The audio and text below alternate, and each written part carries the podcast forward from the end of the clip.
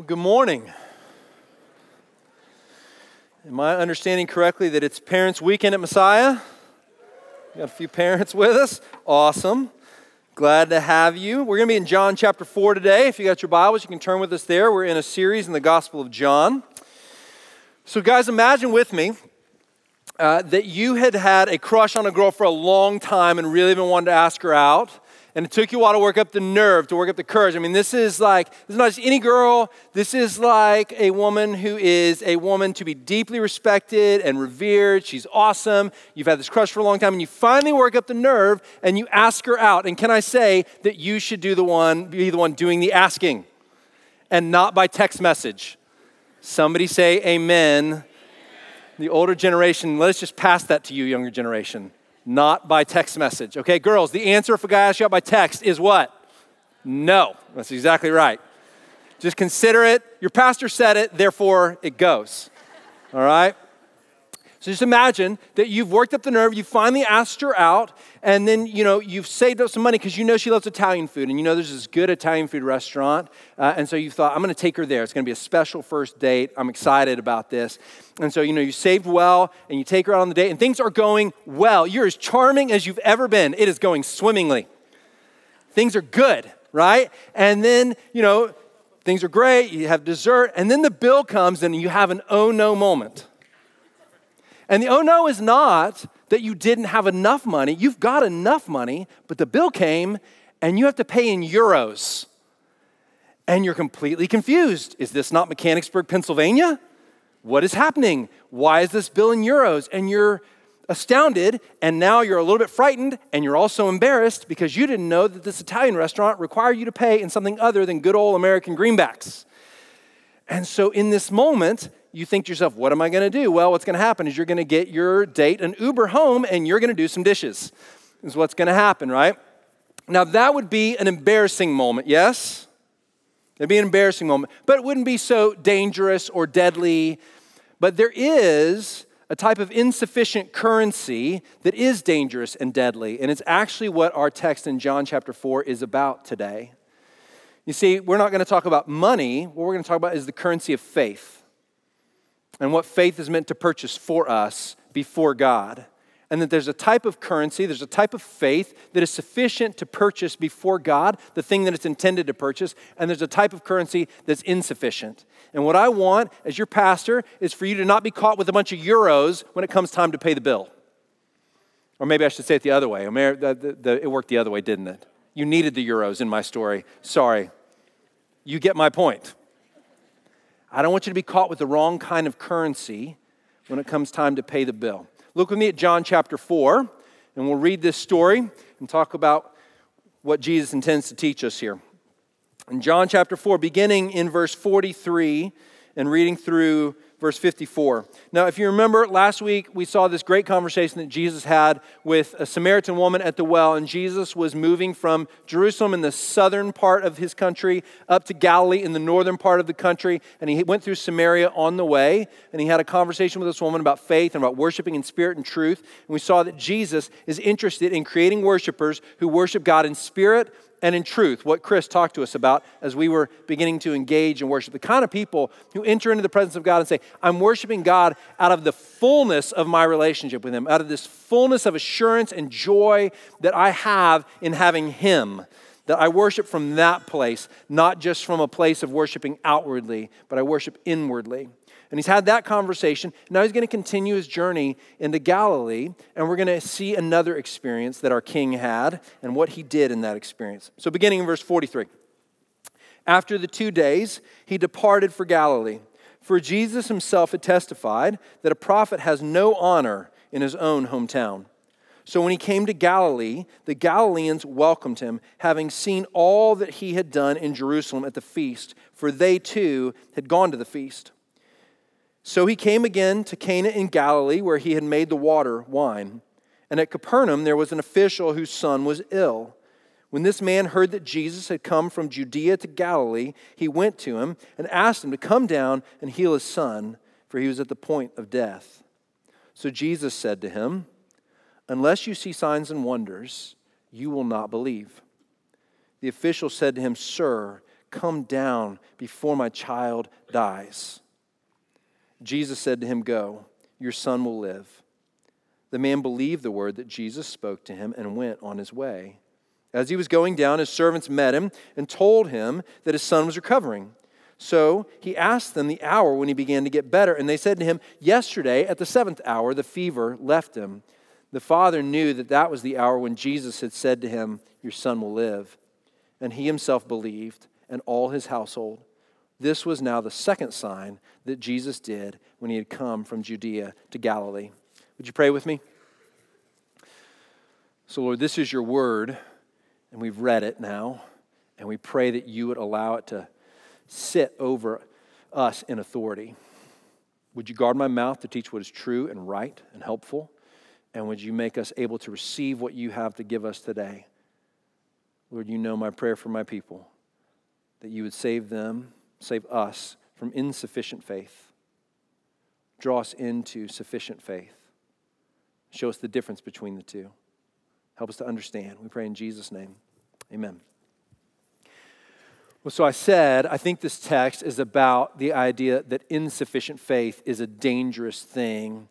And let me tell you why, you know, I mean that. And you might be thinking to yourself, you know, is there such a thing as insufficient faith? I thought faith was just faith. You believe or you don't believe. Isn't it just as simple as that? And I want to help you see that there is actually a type of faith that saves and a type of faith that doesn't save. Now, the first thing we need to understand is that faith has an objective.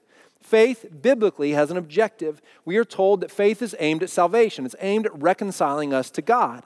And there's a type of faith that does that. There's a type of faith that reconciles us to God, and there's a type of faith that does not do that. Think about texts like Matthew 7, verse 21, where Jesus says, Not everyone who says to me, Lord, Lord, will enter the kingdom of heaven. What did we just see there? A type of faith, a faith that calls out Lord to Jesus, and yet Jesus says that faith, whatever was in that, was not sufficient to bring about your entrance into a reconciled relationship with God. In other words, a faith that is insufficient to accomplish the aim at which faith aims, which is salvation, to be reconciled to God. We can think too in the Gospels when Jesus talks about how the demons relate to him, that they know that he is who he said he is, that he is the very Son of God. He said, even the demons believe that he is the Son of God, and what do they do? And they shudder, they cower in fear, but we're not meant to be given the impression there when Jesus says that, that the demons have somehow now come to a faith that is sufficient to save. There's a type of faith, a type of belief but it's a type that for some reason has not led, has not been sufficient to lead to salvation, reconciled relationship to God. Do you follow what I'm, what I'm saying here?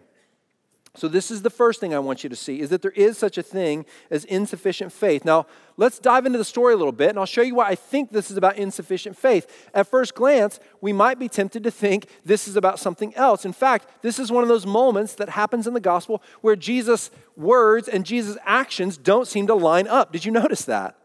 I mean, in one, in one moment, we have Jesus saying, Hey, unless you see signs and wonders, you won't believe. In other words, he's kind of saying, You want signs and wonders from me, and that's not good.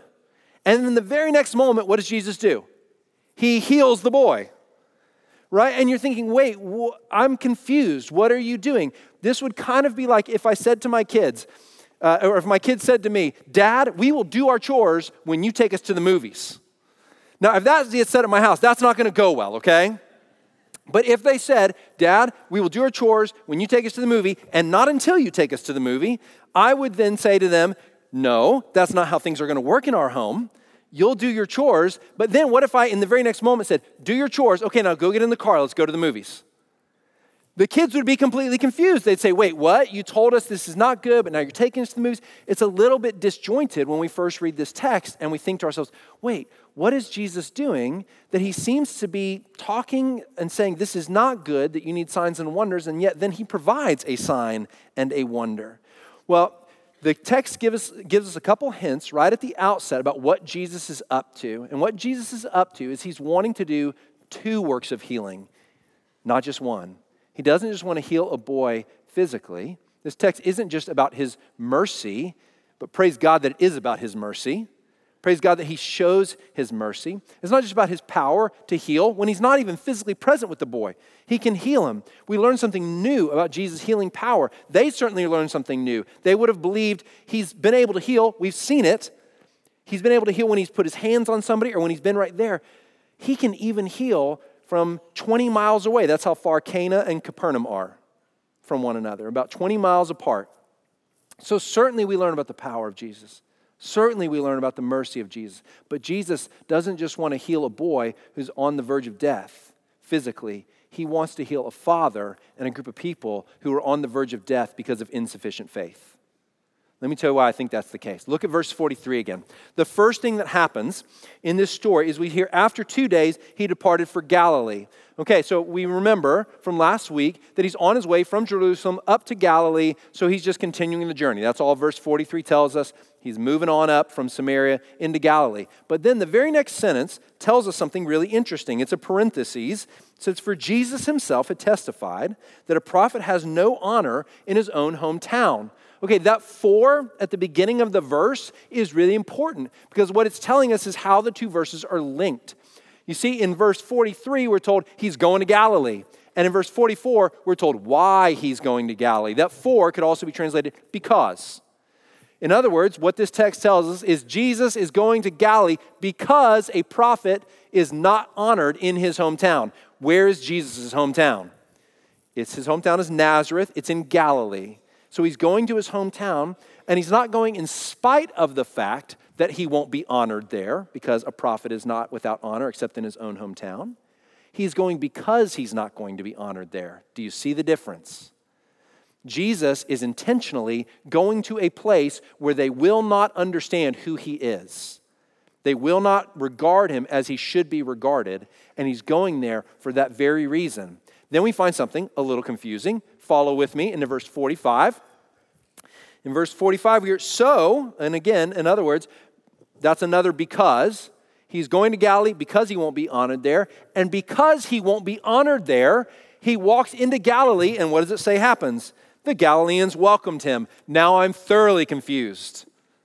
Right? Okay, you're going to Galilee because you won't be honored there, and because you won't be honored there, you get welcomed there. Wait, what?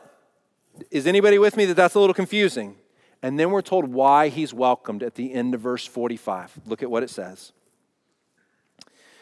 The Galileans welcomed him, having seen all that he had done in Jerusalem at the feast, for they too had gone to the feast. In other words, what the text is telling us is the Galileans are welcoming him because they've seen him exercise his power, and they're really interested in that, but they're not all that interested in him. They really like what he's done when he's worked miracles, but they're not sure they're interested in him for who he is. And therefore, their welcome of him could probably be put in quotes, right? They welcomed him is kind of the idea that John is giving us. It's a little tongue in cheek when John says the Galileans welcomed him. And so that's the, at the outset of the passage, we're given this hint that there's something going on here, that Jesus is moving towards these people into this place because he recognizes that it's a place where the people are lost in insufficient faith, and he wants to bring them out of it and save them from it. Are you with me? Do you understand? Fantastic. So that's what's going on.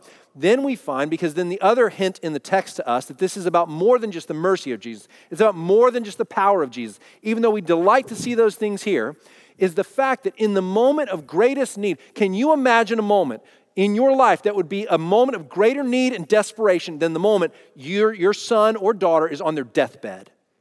And you come to Jesus and you say to him, Heal my son. And Jesus' response to you, when you first read it, seems pretty callous, doesn't it? Unless you see signs and wonders, you won't believe. In other words, he's throwing it back in the father's face that the father's just come as a desperate father begging for the life of his child.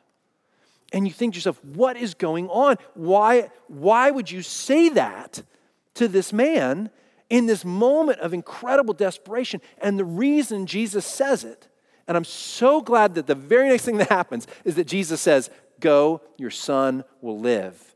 In other words, Jesus knows he's going to exercise mercy. He knows he's going to save him, but he knows he needs to save someone else too. He needs to save this father from insufficient faith. He doesn't just need to save this son from physical death. See, the first point, if you grab your sermon notes, the first thing we see about insufficient faith in this text, that's my best argument for why this text is actually about insufficient faith, something more than we probably get at first glance. The first thing we see about insufficient faith is that it's more dangerous than even physical death. Insufficient faith is more dangerous than even insufficient uh, sorry, insufficient, insufficient faith is more dangerous than even physical death. Look at what Jesus says in Matthew chapter 10, verse 28, right? Where he says, Do not fear those who kill the body, but cannot kill the soul. Rather, fear him who can destroy both soul and body in hell. In other words, the position of our soul before God is of greater importance than even sustaining our physical lives. That's the first thing we see about insufficient faith. It's, it's more dangerous to us than even the physical loss of life or the loss of one we love and hold dear. We need to recognize the importance. Jesus makes no bones about that fact. It's why he is so intentional to point out this issue in the moment of great desperation for this father, and even while he's going to heal him. Jesus could have said nothing, right? If he intended to heal the boy, why throw this back in the face of the father? Why not just say, when the father says, Heal my son, he says, Go, your son will live. He could have just cut straight to that. Go, your son will live. And the boy would have been healed, and all would have been well. And this story would have just been just about Jesus' amazing power to heal from a distance. He didn't even have to be present with them. And it would have been about Jesus' amazing mercy to heal this boy. And yet, he takes the moment to say, Unless you see signs and wonders, you won't believe, to point us to something else the danger of insufficient faith. So the question comes to us, church when's the last time we took stock of our faith? How often do we sit before the Lord and say, Examine me, examine the nature of my faith? Is it sufficient? Is it sincere? Is it real? Leads us to the next point I want to show us from this story. What is insufficient faith? Let's ask that question. Now, there's a couple of things biblically. Throughout the course of the Bible, we see a couple of markers of the difference between insufficient faith, faith that saves, and sufficient faith. Or, sorry, insufficient faith that doesn't save, and sufficient faith that does save. We see a couple markers of that throughout Scripture. And there's one in particular that's in this story. There's one that's pointed out in this story that I want to point you to. It's not the only one throughout the Bible, but it is the one in this one. Now, Here's, here's what I would say the difference is that's painted for us in this story. Insufficient faith never moves past love of God's power to love for God Himself. Insufficient faith never moves past a love of God's power into love for God Himself. Now, here's the interesting thing the Gospel of John says that the whole book is recording all the miracles of Jesus and all the words of Jesus so that we might believe that he is the Christ, the Son of God. That's John chapter 20, verse 30 and 31. So we know that's the whole point of the Gospel. He's telling us all these stories about Jesus' power so that we would come to believe. So then we encounter this and we think, wait, Jesus seems to be teaching us that there's a kind of love for his power that is insufficient and we have to get past it but John is using power to show us that Jesus is the Christ. So, how do I make sense of that? Well, here's, here's how you make sense of it Jesus' power and loving Jesus' power is not bad, it's just not an end unto itself. Jesus' power is meant to show you who Jesus is so that you would love him, not just his power. Does that make sense? He wants you to get beyond just loving what he can do for you, he wants you to love him for himself. That's really what Jesus is getting at when he's pointing out that they need signs and wonders and that the Galileans saw what he had done at the feast. And so they, they loved and welcomed him. He's saying, You love my power. You love what I can do. You love what I can do for you. And this is going to become a theme throughout the Gospel of John. We're going to see it again in John chapter 6. You love that. But what you need to love is me. What you need to love is me for me. Now, listen. Power is supposed to be a doorway to faith and not the center of faith. What that means is we shouldn't disdain or dismiss that we love when God moves in power on our behalf. Should we love it when God uses his power on our behalf? Absolutely. We should delight in it. We should love it. We should ask him to do it. We should call on him to bring it about. We should pray regularly and seek it out. His power moving on our behalf is a good thing, and it's a demonstration of His love and His mercy and His goodness. All of that is true. But all of that is meant to point you to a love for Him. Now, here's another reason why it can be hard to distinguish between the two. It can be hard to distinguish in my heart whether I love God because of his power used for me or whether I love him for himself. That can be hard to distinguish. And one of the reasons it can be hard to distinguish is because all the of all the attributes of God, power is one of his primary attributes. Power is part of who he is. So, in order to love God, I need to love that he is powerful, right? I don't love God in spite of him being powerful. Part of what I love about God is that he is powerful. And if I don't love that, I'm failing to love something that is true about God, that he possesses all power that his power is infinite without, without measure. It never ceases, it never ends. It is infinite in length, in depth, in breadth. That is who God is. And so to love God for who he is, I must love his what? Power. Right? But I must not love just his power. I must love that his power has ushered me into relationship with him. And he is what I want. The greatest act of power that's ever been demonstrated on the face of the earth is the cross of Jesus bearing all the sin of the world. It's not just an act of humility, it's an act of great power. Do you understand that? To bear the sin of all humankind and the wrath of God poured out upon you without being utterly destroyed is an act of great power on the part of Jesus. Do we understand that? And then to rise from the grave in victory over death, no one has ever or will ever perform an act of greater power than this. He is immensely powerful. And that act has purchased for us, that powerful act of Jesus has purchased for us eternal life for those who believe. Do we delight in Jesus' power? Yes. But what do you love about what that power has purchased for you? Do you love that it's freed you from an eternity in hell? Or do you love that it's purchased for you a relationship with God? Do you know what you got? You didn't just get a free ticket out of hell when Jesus died and you came to faith in him. You received relationship with God. And that's really what Jesus is trying to point us to when he talks about insufficient faith versus sufficient faith. He's saying, You have God Himself because of the power of Jesus. So don't fall in love with the power. Fall in love with the power has purchased for you God Himself.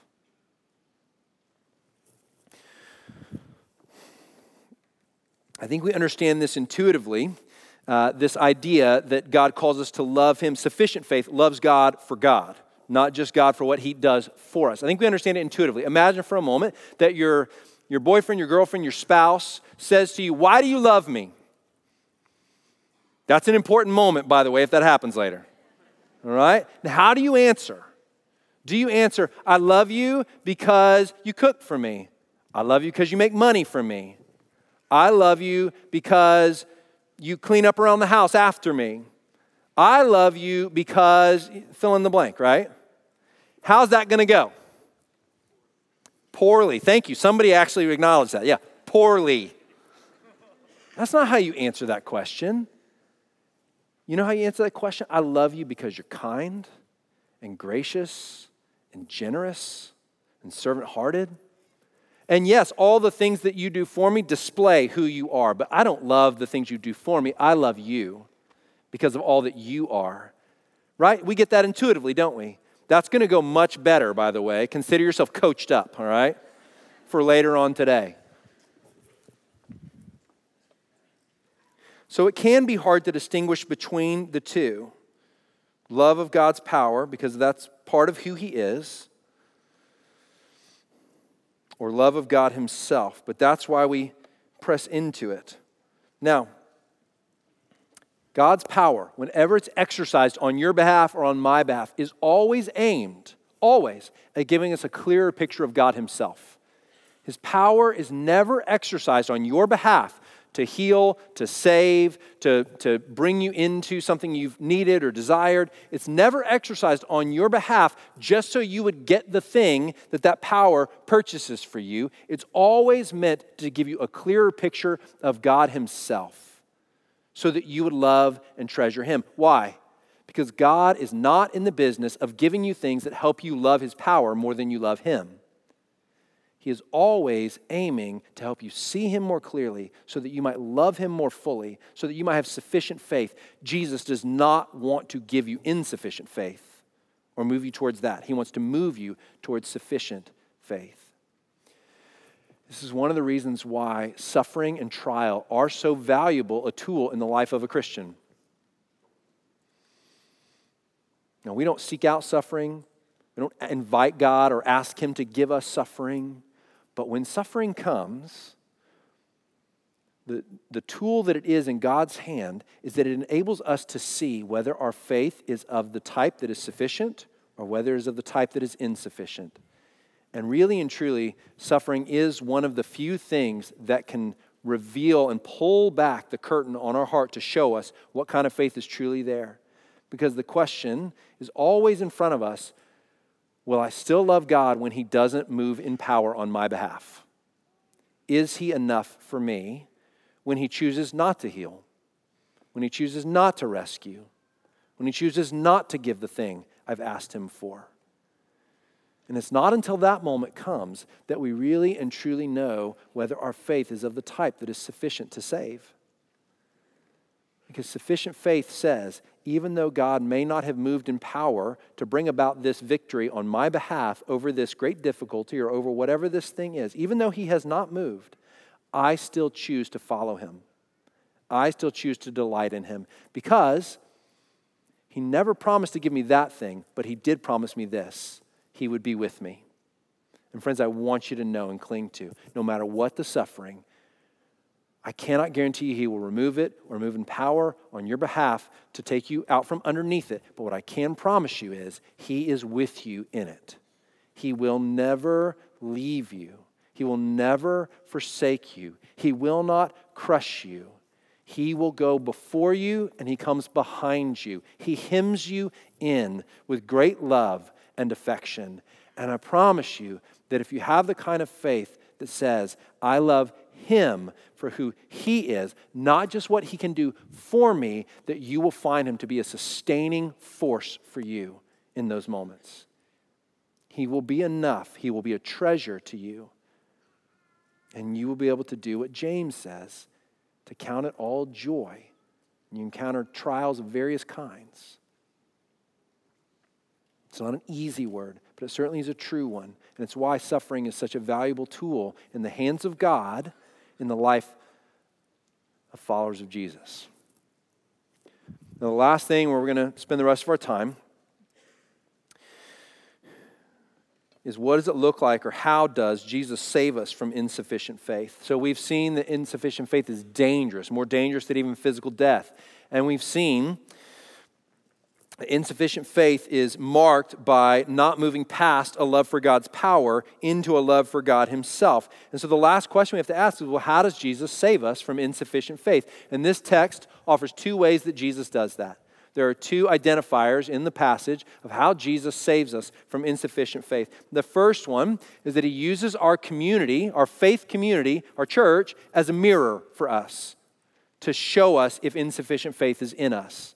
That's the first thing we see. Now, we may just read right past this in the story because there is a little bit of helpfulness in knowing, uh, in knowing a little bit of the original language here. When you see in verse 48 that Jesus says, unless you, to the Father, he says, unless you believe, you will, unless you see signs and wonders, sorry, you will not believe, right? Verse 48. That you there is a second person plural, so it's the good old southern phrase, y'all. Okay, that's what he's just said. Unless y'all see signs and wonders, y'all won't believe. So, what I've just proven to you is that Southern English is worth speaking. All right? Or if you're like a weird Western PA or what is it, Ewans? Ewans, use guys, right? Whatever your second person plural is, y'all is the superior version of that. I'm just gonna tell you, it's a great little contraction.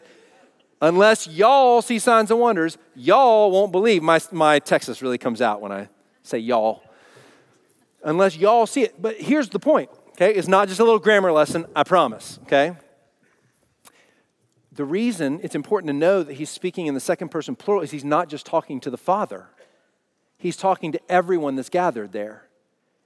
In other words, he's looking at a community of people and he's saying, This is true of y'all. you reflect back to one another that you have insufficient faith. You should see that because of you see it because you see it in one another. He's not just saying it to the Father, he's saying it to all of them. So here's an interesting reality, right? Is that one, let's recognize something Jesus is doing here. Jesus confronts us in our insufficient faith if you're not a follower of Jesus, one of the things I want to help you understand is he, he is happy to confront you. We, in our day and age, for some reason, have wanted to round off the sharp corners of the things that Jesus said and did and make them all really palatable. We want to make them all smooth and easy and make Jesus our buddy. But the thing that you need to recognize is that, yes, Jesus calls himself our friend, and that is so merciful of him, but he is King of kings and Lord of lords. And he will not have the sharp edges of his truth and the things he taught us and said and did, he will not have them rounded off to make himself more palatable for you and me.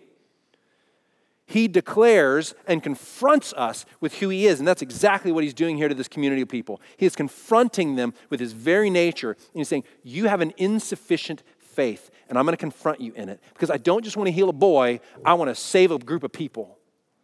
I'm trying to heal more than one person here, is basically what Jesus is getting at.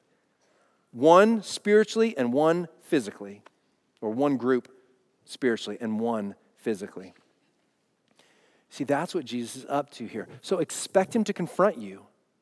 Expect him to confront you. Jesus is not in the business of making you feel good about yourself all the time. That's just not who he is. I listened to a pastor say the other day that we need to leave behind certain biblical teachings because people just don't like those teachings. And because they don't like them, they won't come to church. And I don't know what he's aiming at, but I thought the point of people coming to church to gather was to worship God for who he really is. I thought that was the point that he would reveal himself to us and that we would submit to who he shows himself to be in his word, not who we want him to be. Jesus is happy to confront you. Now, listen, Romans tells us it's the kindness of God that leads us to repentance. I love that. Because Jesus, even in his confrontation of us, is doing something really what? Kind.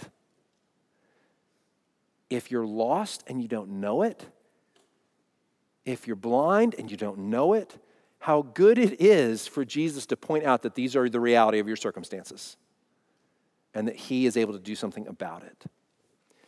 The second thing about our faith community that mirrors back for us, something is really good here, I think, that we learn, is that if we want to know the nature of our faith, a helpful tool is to look at our church family and ask, What do I see in my church family? And they're a mirror reflecting back to me, perhaps, the insufficiencies in my own faith. So we can see this just at the level of patterns of sin in our own life.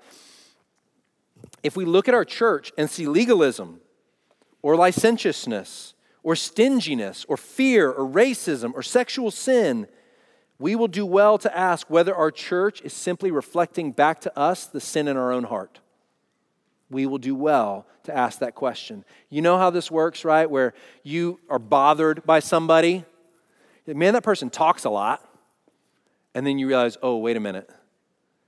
Uh, what I don't like in them is the very thing what? That exists in me. Have you had this experience? This is something of what the church is supposed to be for one another a mirror that reflects back the very things that we find in our own heart. But it works not just at the level of sin patterns in us, it works at the very level of our faith, the very nature of our faith. If I look at my church family, if I find in my church family shallow, unaffectionate worship, or perhaps worship that's overly fascinated with God's supernatural displays of power but doesn't seem interested in God Himself, only the supernatural displays that He might bring about. If that's what I find in my church family, my point is not to look at my church family and go, y'all need to get it together. The point is to look at my church family and go, that reflects upon me. Is there anything in me as I see what is taking place among my people? And the point is not leave then. The point is to say, these are my people. These are the places where perhaps we're demonstrating insufficiency of faith. And does that reflect something back to me that is true in me and of me? Your church family helps you see, like a mirror, the sin in your own heart. Do you follow what I'm getting at there? That's one of the first ways Jesus looks to save us from insufficient faith, is by making us a part of a people, by making us a part of a church. That reflects back to us some of our own insufficiencies.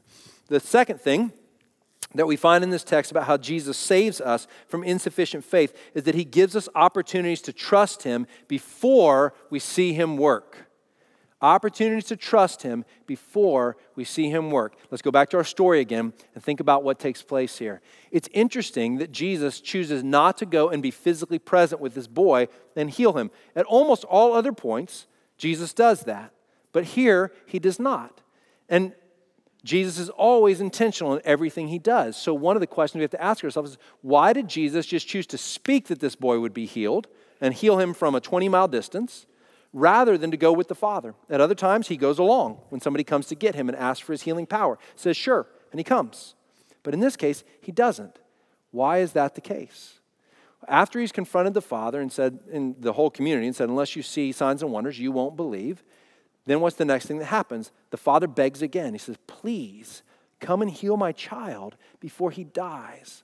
And Jesus' very next words are, Go, your son will live. Here's what I think is happening Jesus is giving the father an opportunity to trust him. Think about being the father there. If you're Jesus, you know what's just happened. The boy's good. I made him good. If you're the father, what do you have to do in that moment? You have a choice to make. Do I continue to say, No, I'm not leaving without you, come with me? Or do you say, I will trust that what you've said is true and I will leave and go home?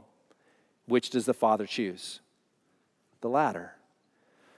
One of the things that's really telling about the meaning of this text is that there's a kind of faith, the, you watch the Father's faith through the story and becomes the mirror of insufficient faith, moving from insufficiency to sufficiency for us. Because there's some kind of belief that he has when he shows up. He believes Jesus has some kind of power to heal, yes? Otherwise, why come? So he's shown up. There's a kind of belief that's in him. Jesus confronts that. And then when he tells the Father to go, your son will be well, we hear the Father believed Jesus.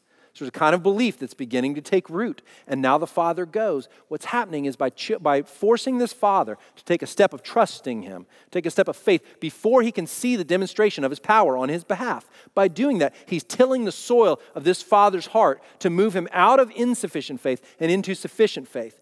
Why else would we find, after the father gets home, finds out, well, he's not even home yet, the servants find him and say, Your boy is better. And he says, When did he start to get better? And he knows that it's at the exact moment that Jesus had said he would get better. And so he recognizes Jesus used his power on my behalf. And then we find after that, and the Father believed.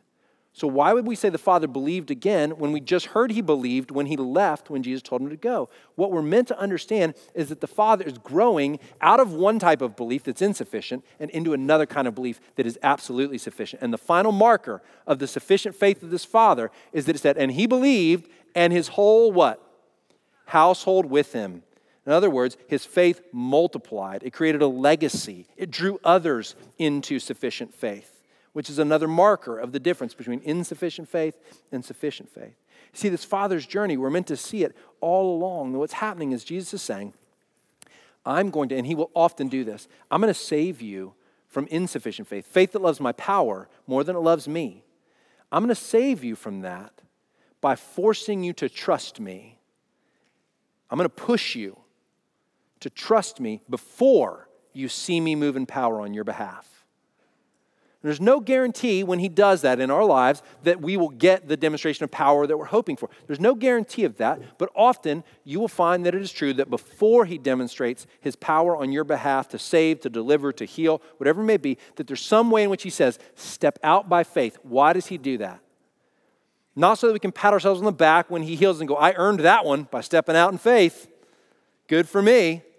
No, because when we do that, what we're saying to the Father is, I trust you, I love you, and you till the soil of my heart with this step of faith. And as you do that, then I trust what you will grow out of that soil in my heart is a sufficient kind of faith that loves you. And now, when you demonstrate your power to heal, to save, to deliver from the suffering, when you bring that about, what, what pops up in me is not awesome. I love that God showed his power on my behalf. It's awesome. God, you showed your power on my behalf, and I'm amazed by you.